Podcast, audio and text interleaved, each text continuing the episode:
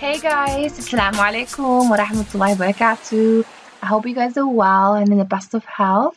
I am back. It's been a minute, but since the last episode, I've published a blog post on anxiety. So if you haven't seen that already, please do check it out. You can find it on simplymuna.com.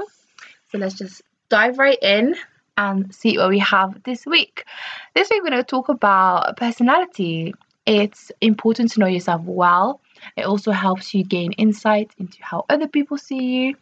We are all unique individuals in every way possible, and yet, surprisingly, we're also very easy to categorize. So, your personality influences most of your decisions in life. What do we mean by personality? Simply said, Personality is what determines your characteristic behaviors and thoughts, which is what makes each individual unique. So, what makes you you? Each person has some sort of an idea of what kind of personality type that they are. Whether they're reserved or bubbly, are you thick skinned or are you more sensitive?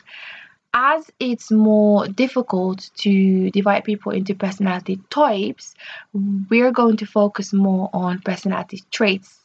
The most common traits identified are the big five. These include openness, conscientiousness, extroversion, agreeableness, and neuroticism, or easier to remember with the acronym OCEAN. These traits make up each individual's personality depending on how much of each of these you possess. So, I'm going to go through each personality trait and explain what they are so it gives you an idea of how much of each of these traits you carry in your own personality.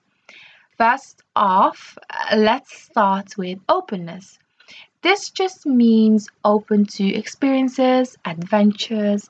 If you rate high on openness, then you have a variety of interests and a more vivid imagination. These are the creatives and curious folks.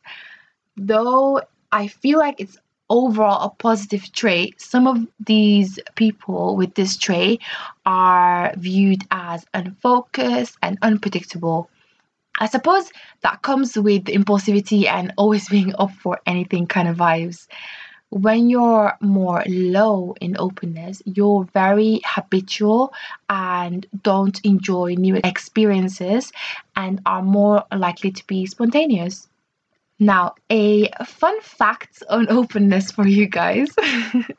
There was a study done in 2011 where participants took some magic mushrooms, you know, the special ones, where people became more open after the experience, and this lasted for even like a good year after.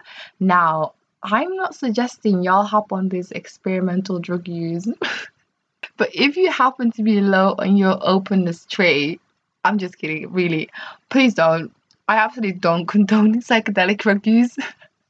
Stay in school, kids. Don't quit your day jobs and lay off drugs. Let's quickly move on to conscientiousness. Um, I'm just giving you heads up. Conscientiousness is a whole mouthful. I'm 100% sure I'll trip over this at some point. So I'm sorry. English is my third language. I am bound to slip at some point. Anywho's, this personality trait has the organized people they tend to have a strong sense of duty and are dependable and achievement focused. These are the productive folks. However, as with anything, this can also become easily a negative trait where they are viewed as stubborn and obsessive. So you might want to ease up on too much of the good stuff. now, Going to a familiar personality trait is extroversion. This is the social butterfly. These people are generally chatty, sociable, and they draw their energy from others around them while being comfortable in the spotlight. This trait has you more cheerful and assertive in manner, so this can also be seen as a negative where it quickly becomes domineering and attention seeking. Another fun fact for the win, guys, as I can relate to this and also its facts. As we know, Introverts are the opposites as their brain processes social interactions differently. Therefore, they need some alone time. However, people often confuse shyness for being introverted. This is definitely definitely not the same as shyness implies more that there's an inability to function socially or some sort of fear of social interactions. While in fact, might I say, introverts are perfectly capable of being charming in large crowds. However, they just prefer small group activities or some solo time, which is, there's nothing wrong with that. I'm definitely an introvert and I enjoy social activities more when it's in smaller groups of people. I tend to avoid larger crowds and any unnecessary attention on myself. Like, nah, I'm good, thanks. Next, we have agreeableness. This is the trait that measures one's warmth and kindness. The more agreeable someone is, the more likely they are to be seen as helpful, affectionate, compassionate, and all that good stuff like trusting. Though this is a, a pro social trait, too much of it can make you also naive and overly passive.